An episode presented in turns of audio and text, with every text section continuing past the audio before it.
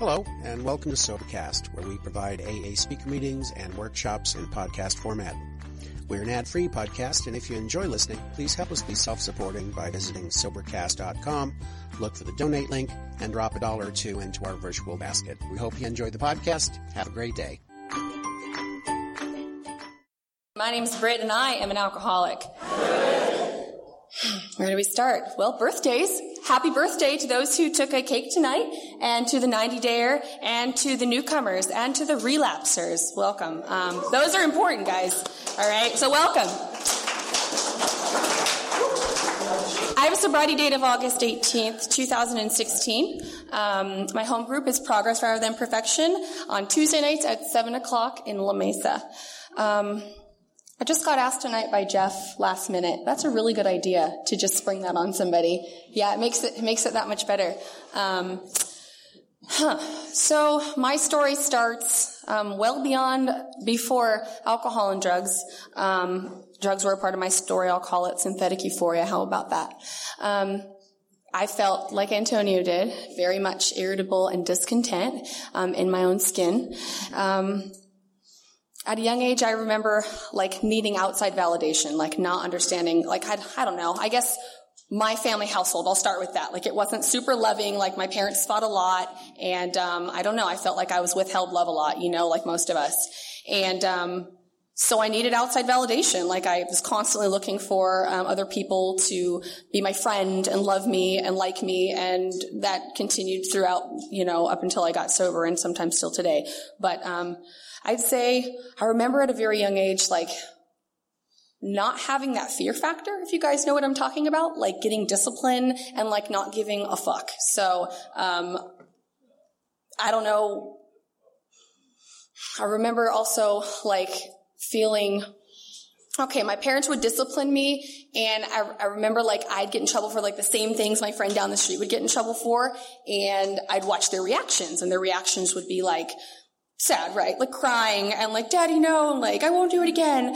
And I'm like, okay, I better act like that. Like, I'm, okay, I'll act like that. Okay, I'll act like that. Yeah, cool. And you know what I mean? And, um, I just didn't care. Like, I don't know. It just never fazed me. Nothing fazed me. And like, throughout most of my, my, like, life before alcohol and drugs and like, during that, like, I'd be in the most like shitty situations. And I'd be like, I just don't understand. Like, why I don't feel anything, like why consequences don't bother me, like why doesn't being in juvenile hall bother me, why doesn't having a PO bother me, why isn't taking drug tests and like having to like, you know, deal with the law, why doesn't that bother me, you know what I mean? And, um, why doesn't it bother me when my dad's crying, I've never seen him cry, or my mom's like trying to find me and, you know what I mean, like, why am I running away from home? Like, none of that stuff bothered me, you know? And, um, I don't know if anyone can attest to that, but, um, that was kind of my mentality. And, um, I guess there, there lies no structure you know, and that's what this program has given me, and I'll talk about that later. Um, but uh, so growing up, I moved around a lot. I went to 11 different schools. I was a Navy brat. My um, my dad, we stayed in California primarily. My dad did a lot of his travels prior to like having the kids, my sister and I, and um, with with that, I became very good at like uh, making friends, but I didn't become good at keeping them because people were only in my life for a short period of time. So I got used to that. Um, I think middle school, middle school, I was bullied a lot. Um, I'll go back and forth between a lot of things, but um, stay stay with me. Um, I was bullied a lot, like I think most of us, and um, I'd say like like being bullied definitely gave me thick skin. But um, um, going into middle school and high school is when like the alcohol and drugs came in. You know, like I said, I was always pretty uncomfortable, but I remember when if anyone wanted to hang out with me, um, take me to a party, I would say yes. Like it didn't really matter. Like I didn't have a standard. I didn't have like values, you know.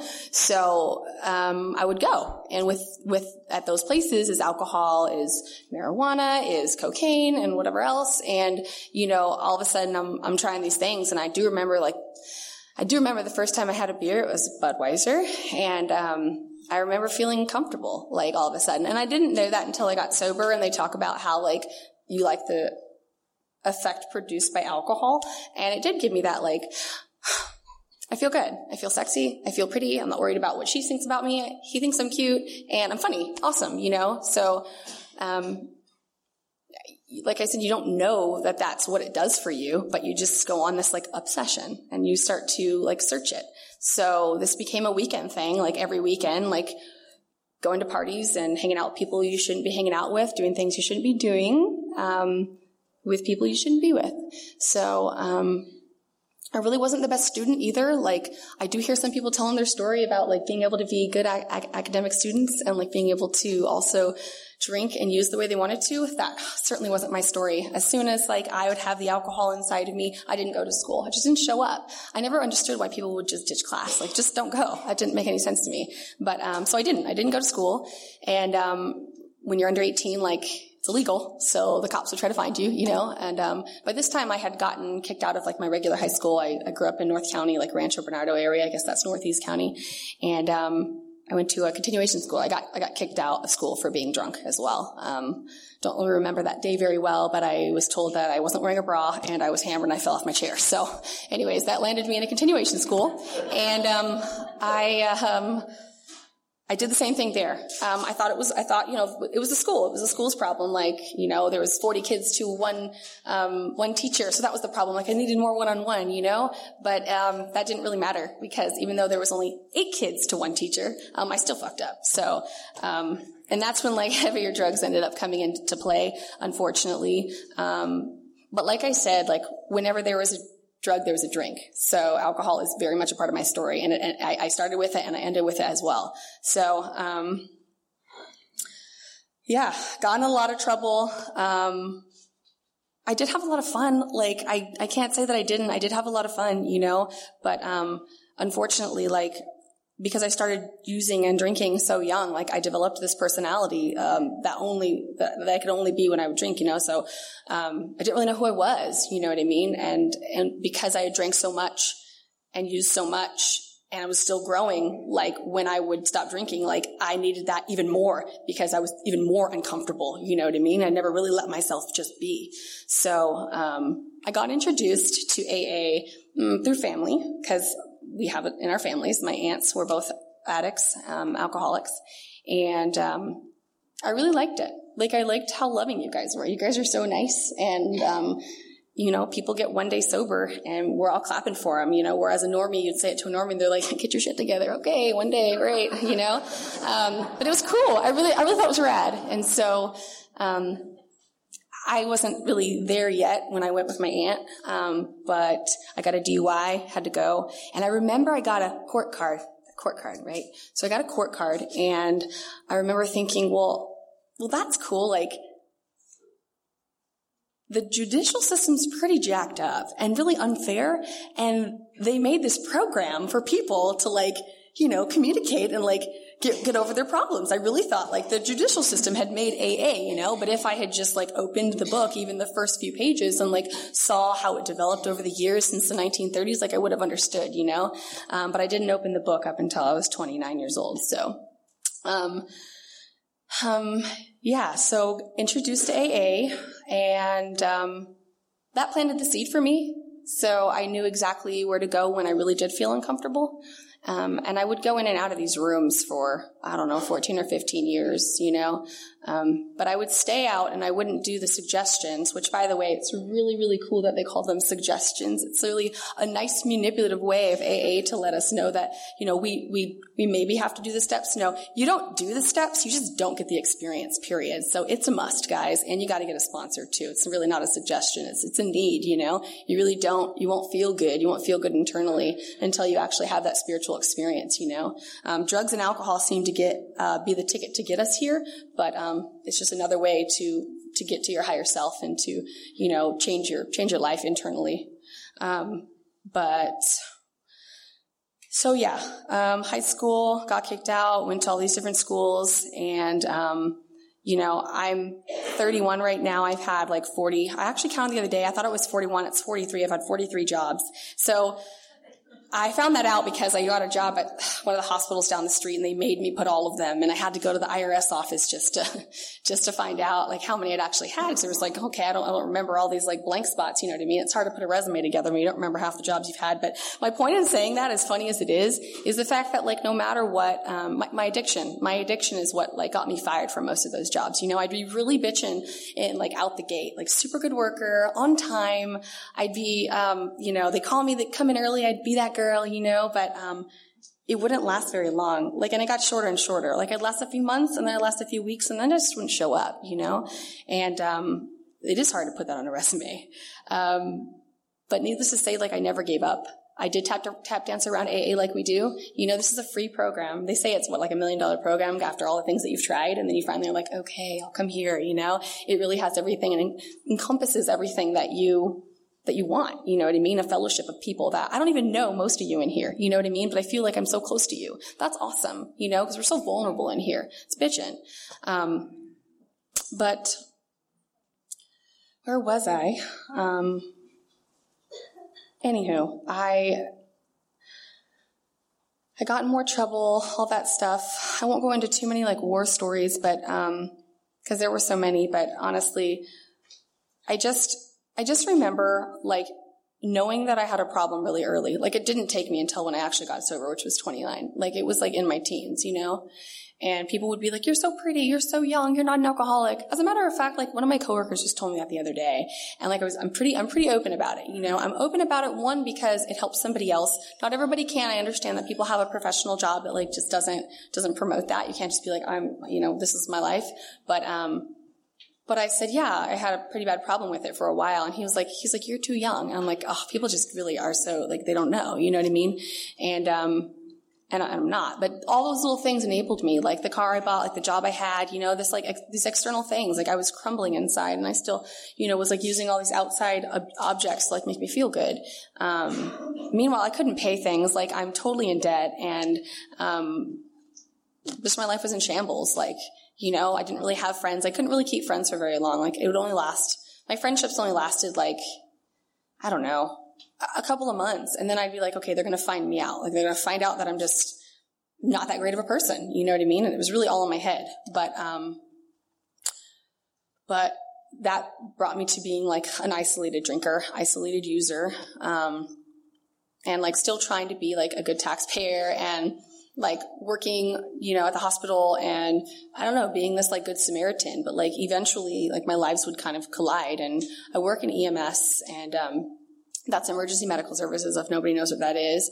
And I work at a hospital and, um, I remember during my addiction, like I was working one day and like somebody came in that I was using with. And obviously when we're using, you know, when we're drinking, when we're doing stupid shit, messing up our bodies, like we're going to end up in the hospitals, you know what I mean? And so he came in and I like, it's my section, like I can't really avoid it, but I, I remember just trying to like dodge him because I just didn't want to be found out, you know what I mean? So just always looking over my shoulder and always having to like keep, you know, stories straight. It's really hard. I mean, it's pretty brilliant if you think about it. Like, wow, like we're pretty, we're pretty on point with that shit, you know?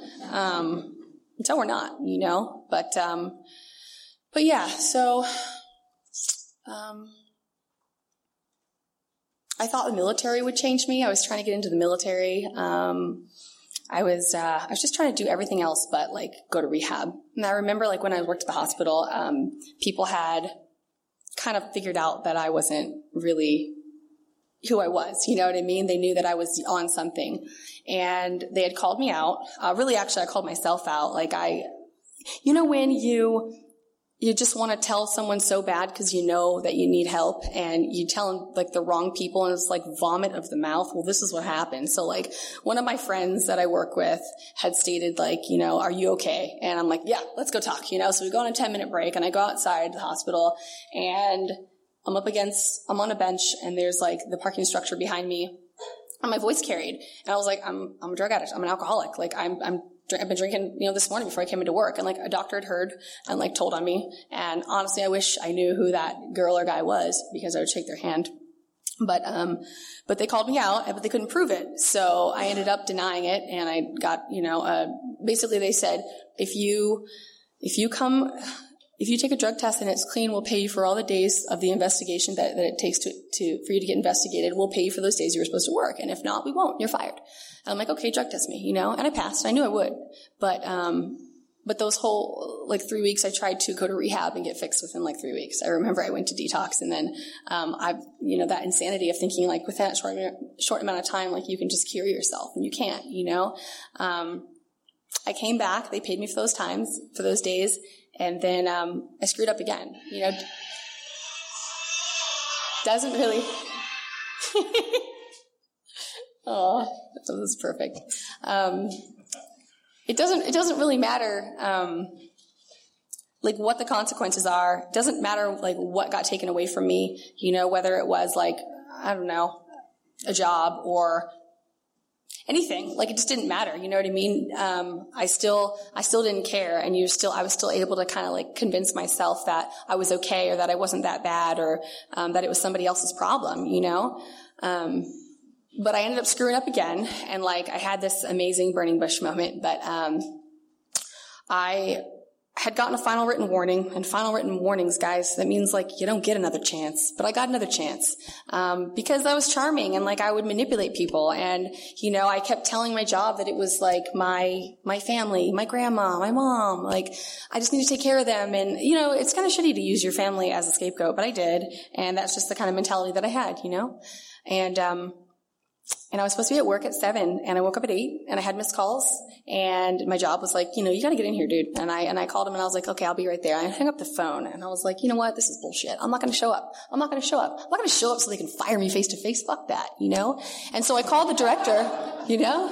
So I called the director and um, of the department I worked in, and I was like, I was like, I'm not coming in. She's like, Britt, I know you're leaving tomorrow for Oregon, and you're coming on back on Tuesday. Like, just just just come back and we'll deal with it then. And I'm like, cool. And I hung up the phone again and I started crying. And I remember thinking, I had these like full length mirrors, you know? And I remember looking at them, looking at myself, and I was like, you're you're a fucking coward. You're a coward, you're a piece of shit. Like like what where else are you gonna go? You know what I mean? You you can't put on enough makeup to make yourself even feel pretty anymore. You you're losing like one of the best jobs you've ever had and um, you're accepting that. Like you're accepting that.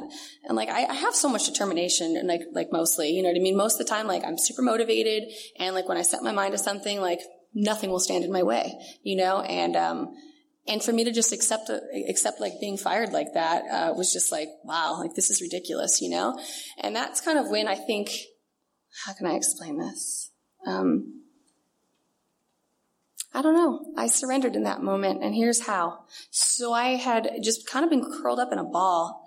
I had, and I know it's Alcoholics Anonymous, but I had I had a line of, of, of some drugs sitting right there, and I had a bottle of peppermint schnapps. And I wouldn't even normally drink that; it's disgusting. But that's how that's where I got to, you know. And um, and um, and I was like, do I do it, or do I, you know, do I uh, like get get help, you know? And um, I started crying. I was like, "What the fuck do I do now? Like, what the fuck now? Like, what what now? You know, I, I don't know what to do. You know, I'm absolutely like, I have nothing left. I have like no no tricks up my sleeve. And I think like at that point, the disease was kind of like pending. You know that when you see that pending wheel, and my higher power was like, got her. Like, got her. You know what I mean? Like, that's all we needed is for you to back up for a minute and her to say something. And like, you got to be careful when you have a God like that, like mine, because that's a prayer. And he answered. And like, for me to try to get sober for so many years and for in that, like, in that moment to be completely changed is absolutely insane. Like, that's, that's insane to me. I, I, I get the chills. You know what I mean? And my heart's pounding just thinking about it. Um, it was like, I don't know, I think it's Iron Man that that has his suit come on like in sections. But as soon as I, as I said those words and like whatever happened happened, like I felt this force field. It was impenetrable and I wasn't looking back. Ugh, it's, it's powerful to even think about right now, but when I used to go to the meetings, like in and out of my addiction, you know, um, before that that moment, when I'd come in and out of the rooms, like I would leave for the meetings and I'd cry.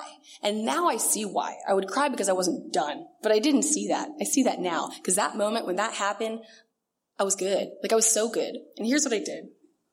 It's funny because I knew that this is what I needed to do before. I knew I needed to go to sober living. I know I needed to like not let any stone be unturned and that I needed to just out myself because we're the last to admit it, not even the last to know. Like we know we're degenerates at that point, you know, but, but I was the last to admit it to myself. So I ended up like instead of waiting until Tuesday, I, I marched into my uh, my director's office. I looked like shit. I smelled like shit. I hadn't brushed my teeth. It was just like I was a wreck, you know. Rightfully so. That's where my addiction took me, you know. Um, and I just pulled out of a meeting, and I was like, I'm. I'm, I'm a mess. Like I, I drink like every day, like every chance I get. Like when I get off work, when I get off my shift, you know, I work like three twelves and I'll have four days off. And that's the, like the insanity too, is like I'll get to a point where I will work those three, three twelves and I'm like, okay, like I'm just gonna have a drink tonight, right? I just, I just worked three strong, solid days, like I finished strong, you know? I'm gonna go have a margarita, but I'm gonna call the drug dealer first because those fuckers take forever. They're on their own time, you know what I mean? So by the time I'm good and drunk, I know that when I want it, they're gonna be ready, you know? So, but I would think like within those times I would sleep. You know, I, I, wouldn't sleep. So I would work that 12, stay up and binge for four days and have to go back to work. That's insane. Like, that's just nuts. You know, that denial of telling myself that I'm going to be okay. You know, that I'm just going to have that one drink or two drinks or that, you know, I'm, I'm, I'm going to get a good night's sleep. It's just, it's just nuts, you know, and, and how a 120 pound girl, four, five foot one could even like not ever end up in the hospital is freaking like a blessing. Like, I can't believe that amount of drugs and alcohol I've ingested and like willingly not ate willingly not drank any water, you know what I mean, for days on end and still like didn't die is insane to me. But anyhow, so, um, yeah, I left. I went to sober living. I did, I did drive to my parents' house and, um, in Oregon and, um, I just drove straight there. I, I, don't know, like God had my back, you know what I mean? Drove straight there. And I said to my parents, like, listen, I'm this is what I'm doing. Like, must have been super hard for a dad to, to see his daughter, like, say all this stuff. You know what I mean? But I, I kind of made a disclosure. I was like, Daddy, I love you. No matter what you would have done, I would have been, been like this. This is the girl that I am. You know, this is the type of personality that I have. You know, this is, this is me. I'm a, I'm a rebel at heart. You know what I mean? And I need guidance and I need structure because I don't have it. And no matter how much structure he gave me, he's very like the, the Republican, like he's a cop, like Trump loving, like who ya man, if you know what I mean, okay? So he's, he was really intense growing up, um, to say the least. But, um, you know, I thought it hurt him a little bit, but he was real proud, you know, and I was real proud, you know, and, um, I had a stepmom. I still have a stepmom. She's a lovely, lovely woman. And I think because the fact that she was emotionally disconnected to me not being her actual daughter, I think that that's what gave her the option, or that's what gave her the capabilities over the years to be like, get the fuck out. You know, I see what you're doing to your dad. You got to go. And she stuck to that, you know. And uh, when when my dad would want to sit there and, and be like, "Here's some money, honey," you know what I mean, or, or yeah, you can stay. She'd be like at the door, like, "I don't think so," you know. And I always would tell my dad, like, "You don't have a backbone." Like, I could only imagine. It's just hard to even say. You know what I mean? Like, you have no backbone standing up to your. You can't even stand up to your wife. You know what I mean? But you know, um, truth is that woman saved my life.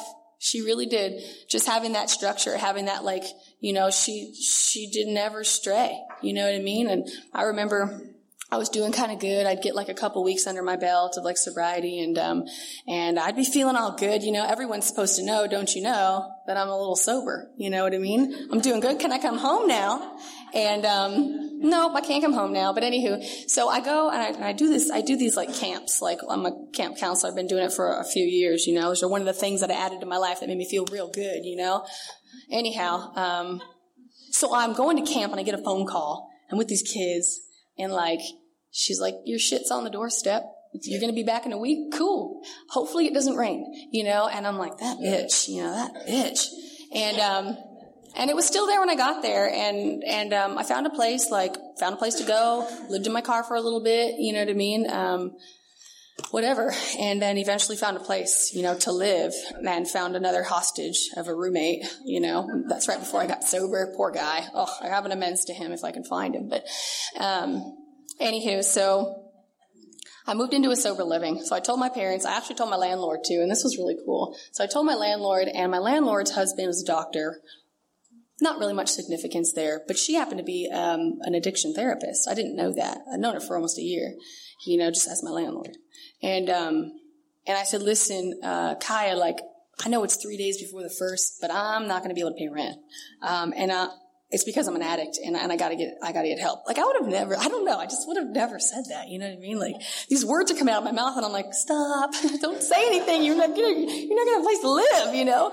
But it just kept coming and, um, and all of a sudden like, and, you know, I was on the ambulance for a little while because I'm an EMT and, um, when I pick people up from like halfway houses or, um, sober livings, I would, um, I mean, I, I, I would be picking people up that were ODing, you know, and, um, so when it came time for me to get sober, I was like, shit, you know, is this going to be is this going to be like this for me? You know, are these are these places even regulated? you know what I mean? Um, and the truth is, let's be real, guys. Some of them aren't, but a lot of them are. You know, there's a lot of really bitchin' sober livings out there. You just got to do a little due, due, due, diligence to find it. But um, I got lucky because I looked at one, and it was a little too far out there, and uh, then I looked at another one. It was the second one I looked at, and uh, I was just like, you know, this is it. I got to do it. I don't have much time. You know what I mean? I don't have much money. I don't have much time. And so I actually borrowed money from a friend, his dad, and um, and he got me in. You know, like all these things really just kind of like, I don't know, worked out real nicely, you know? When I had, I forgot to tell you, when I had told my landlord, she's like, well, it's three days before, I'm going to obviously have to consult with my husband, but, um, but I'll call you tomorrow. And when she called me, she's like, you've paid your rent on time every month, so you're good. Go get sober. It's like, what? You normally have a fee. You know what I mean? You're not giving someone a 30 day notice. So that happened. And then like the, sober living happened and I didn't have any money and like my friend's dad helped me. You know what I mean? It's just all these things. It's just like when, when surrender, it just, just from surrendering and like, you know, guys, I'll, t- I'll tell you, it's taken almost, I mean, I'm a little over two years sober and that's cool. Like, it's real cool, but it really doesn't mean a whole lot if you're not working a bitchin' program of like spirituality, you know what I mean? And talking and praying and meditating and just doing the suggestions really. Um, because we all know we've seen people with 20 years that you wouldn't even want their sobriety, you know? Um, either way, um, it's taken me almost two years to get to that relationship with a higher power that, that I have today. Um, I acted as if, or fake it till you make it, however you want to say it. That's kind of how I, how I acted. And really, it wasn't hard to act. I mean, it was hard to feel, you know, like, cause I, I was still like trying to get rid of a lot of feelings and, and uh, uncover a lot of, um, I don't know, the callous that I built up from the world, you know, I wanted to keep you away from me, you know what I mean? Um, and sometimes I can still feel that. I'm working on it, you know what I mean? Um, but it's okay because I got you guys and I got this program and I know eventually it'll be okay. Um, it'll always be okay, even if it's not. um, but um, but yeah, like the higher power thing, it, it took me almost two years, but um, but it feels good, and I realized that it is a feeling. So we like, I try to. I tried to like paint a picture of what my higher power looks like and um, I don't know, like when I'd pray, I'd like have this view, but it would always kind of be different. Like some days it'd be like I'd, I'd like pray and I'd, I'd think of like, do you guys know Eckhart Tolle, The Power of Now, the book The Power of Now? Anyway, it's a really good spiritual book. Some days like his old ugly face would be popping in my head and like, it's like, well, you know what, whatever. He's, he like, he represents something good. And so I think that's what it, you know, that, that's all good. But eventually I realize it's a feeling. And um, that wasn't until like within the last like five or six months that I realized like, oh, when I'm uncomfortable, when I have anxiety and I'm like super depressed, like that's when I'm not connected to source. And that's when I need to get on my knees and that's why I need to pray. And when I am connected, I feel clarity, discernment. I feel confident, you're not cocky, feel confident. And I, I don't know, I just want to be of service to others, you know? That's how I can tell the difference today.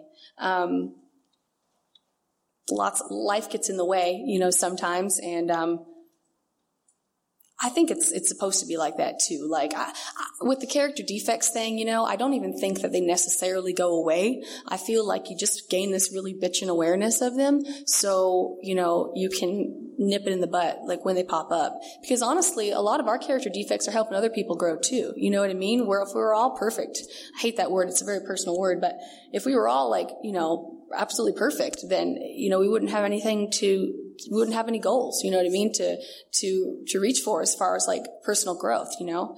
But, um, so when I got into sober living, you know, there were, there were, there were rules, if you will. You had to get up at a certain time and do a chore and that, um, that, that held accountability and, um, you know, structure. And then you had to have a sponsor and you had to go to three meetings a week. And um, so I did that, you know, and this was one of my meetings that I came to. I actually got sober at this meeting, so it's really an honor to be asked to speak tonight because this was this was like I sat right over here, you know. First, before I got sober, I sat right back there. But um, but um, Don't we all? You know, we gotta we, we gotta do what we gotta do to at least get in here. We just gotta get in here. You know.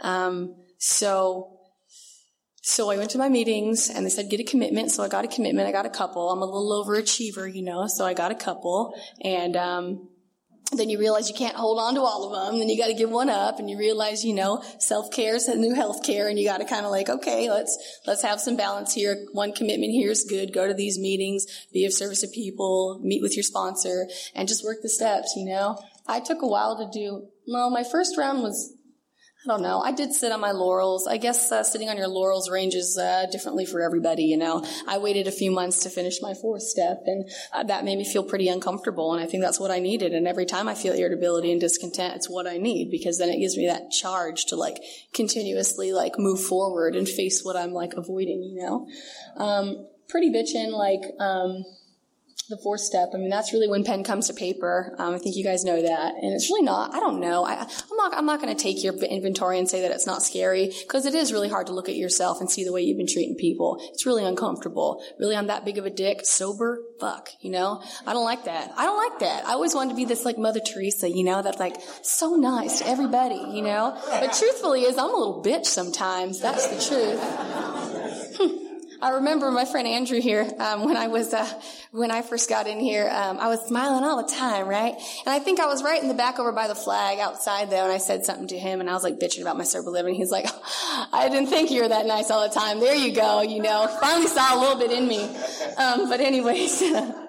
that was a relief to know that like someone accepted me too. You guys accept us, you know. I mean, I, lo- I love that. I love that we can be raw and real, and um, and still you say we love you. You know what I mean? Keep coming back. I used to hate that shit. Keep coming back to what? You know? But but you know, I get it. I get it. Keep coming back. Uh, so, anyways, yeah. And then the fourth step, you know, you really get to see your part, and you get to see all these random resentments that really they're different they're, they're different, you know, but, um, your part's the same and the way you act is the same and the way you feel is the same in every single one of them, you know? So you see this pattern and then once you know what you know, guys, you just can't unknow it. And that, that is where, um, you know, ignorance is bliss, but that's when it stops being blissful, you know? Um, and then really all the rest, I mean, it just kind of goes fairly smoothly from there. I mean, I'm still making a lot of amends. You still got to find people, you know, and you got to be willing to make them. You know, I chose I chose to make amends that I knew I was going to get a really good reaction. Uh, feedback is always what people are afraid of. At least I'll speak for myself. I'm afraid of feedback. I'm afraid of rejection. I'm afraid of abandonment, this, that, and the other, right? So I don't want someone to tell me, you know, that I hurt them. I don't want a guy that I screwed over to tell me you're kind of a C word and like, I don't want to talk to you anymore. You know what I mean? And I had that happen. Um, that's painful. And, um, yeah, prayer and meditation. I will say this, that, um, It's a skill. It's a skill to learn to pray. It's a skill to learn to meditate. I notice when you're, when you're praying, you're talking, and when you're meditating, you're listening. You know, and there's times where I'd be sitting there waiting for someone to really talk to me, but nobody's talking to you. You know, you just pray for like discernment, pray for clarity, pray for what you, you know, pray for the things that you want to, to be able to be for people, you know, um, and to be a vessel for God to be able to do His work. You know what I mean? Her work, whatever, whatever your God is, the universe, source, energy. I don't know, um, but it just can't be you guys because honestly, like baseline us, like we're dirt bags. You know what I mean? We make really shitty decisions. You know. I'm super selfish at heart, you know, naturally, and uh, I hate thinking that, you know. I mean, I think you guys have heard this, like, I would think about me, think about me, think about you, thinking about me, and then think about me a little more. And that's the truth. That's the truth. Um, but yeah, so I just took the suggestions. I got a really bitchin' sponsor. It's funny actually. She um she didn't she said no to me, and I don't like that word at all.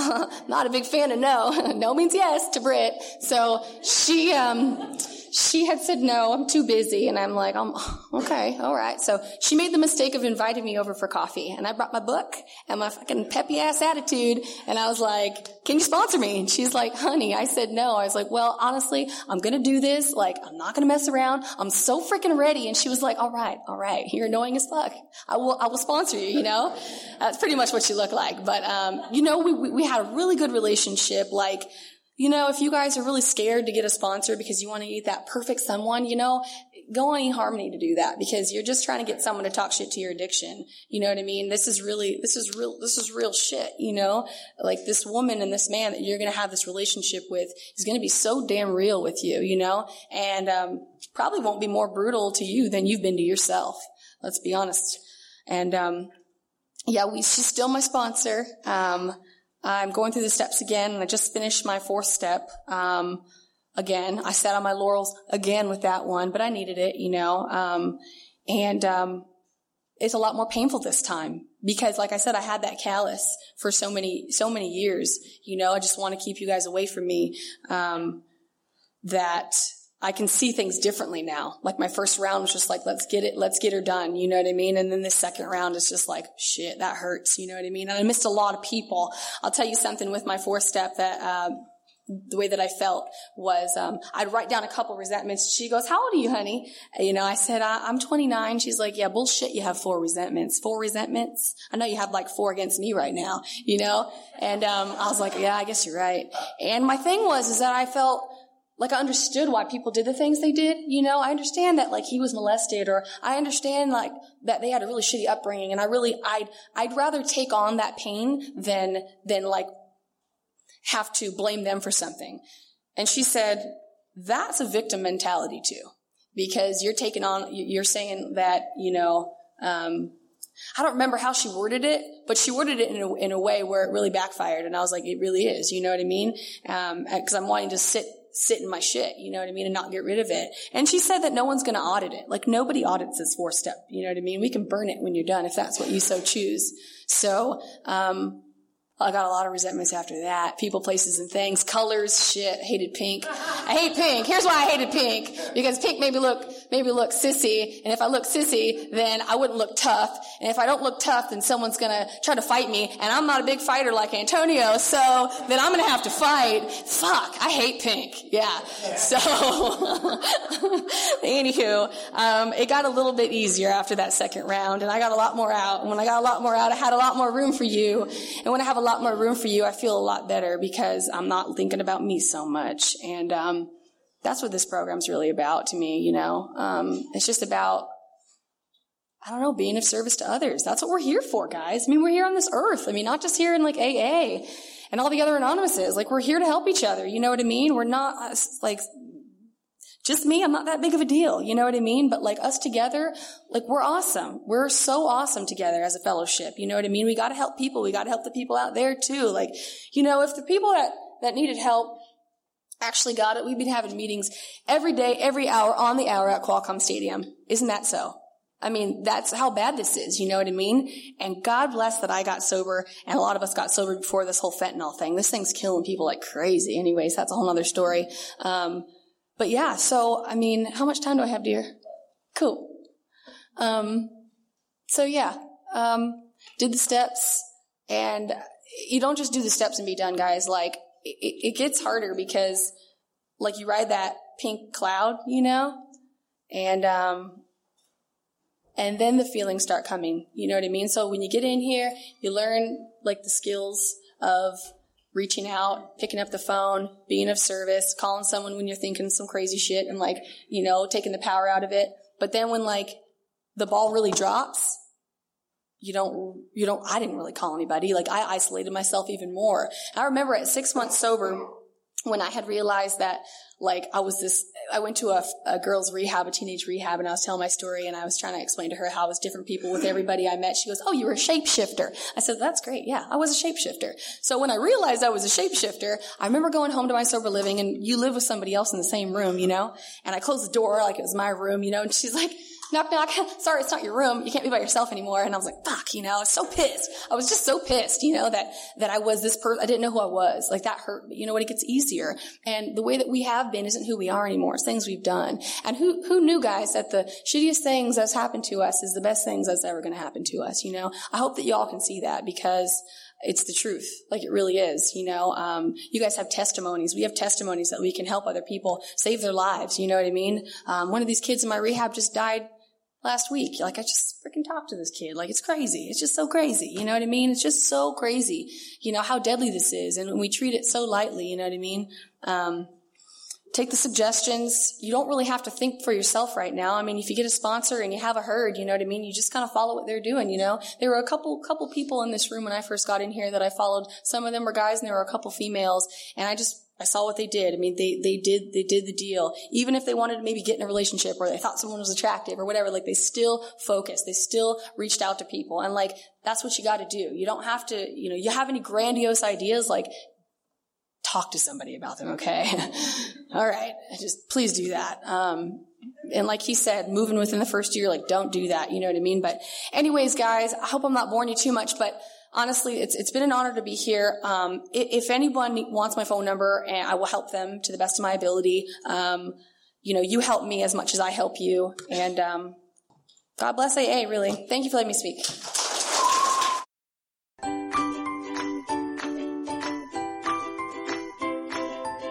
Thanks for listening. I hope you enjoyed the podcast. Sobercast is ad free, and we'd like your help in order to keep it that way. So if you'd like to help us be self supporting by pledging a dollar to a month, visit Sobercast.com and look for the donate links. Thank you very much.